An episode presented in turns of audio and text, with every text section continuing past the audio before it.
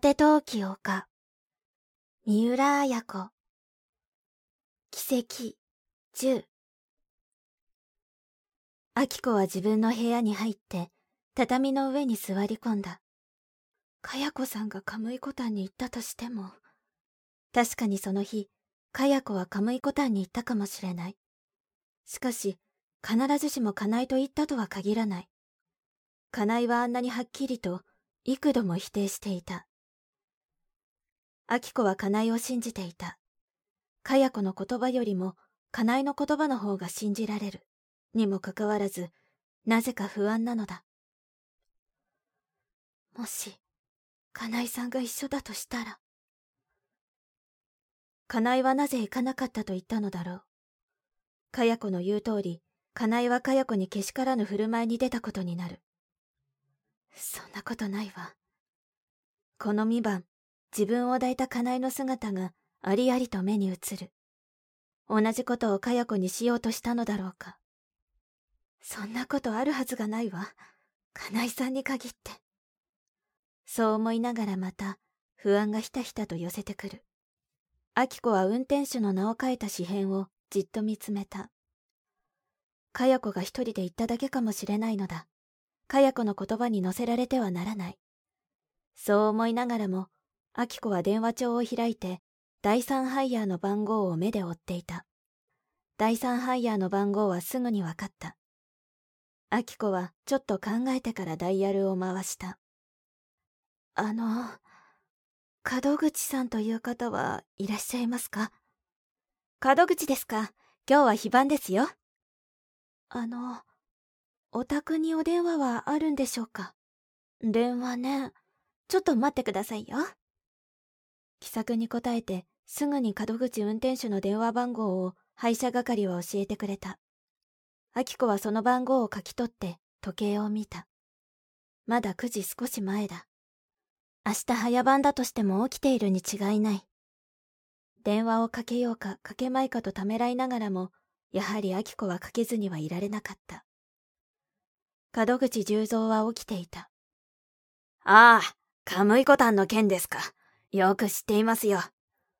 あの、女の人は一人で乗ってたんですか？ああ、一人でしたよ。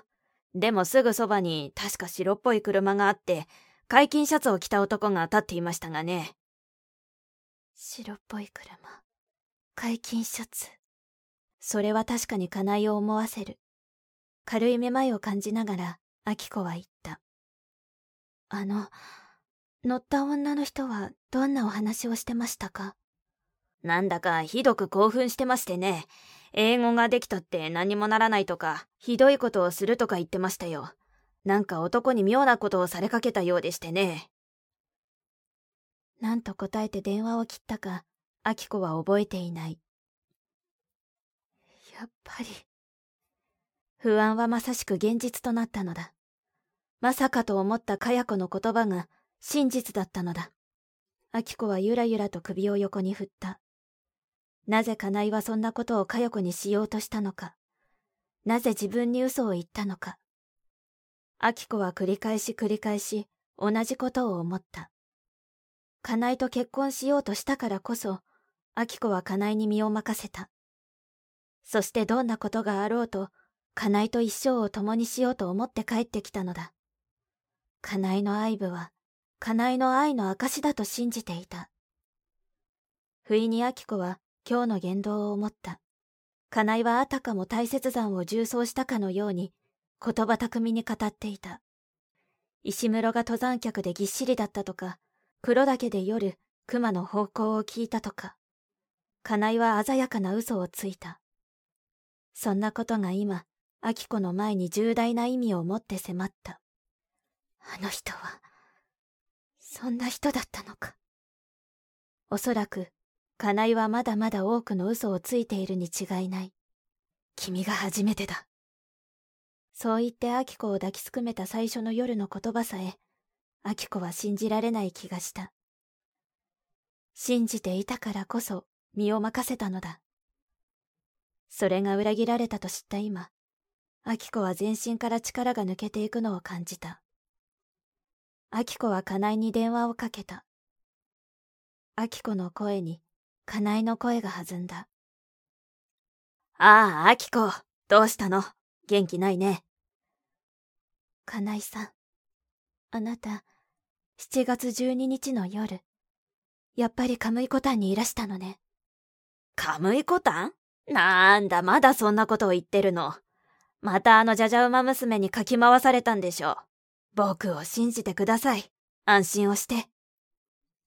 何の限りもない金井の声に、秋子は黙って受話器を置いた。深い虚しさが秋子を襲った。小説、果て陶器丘、集英社文庫、朗読、七瀬真由。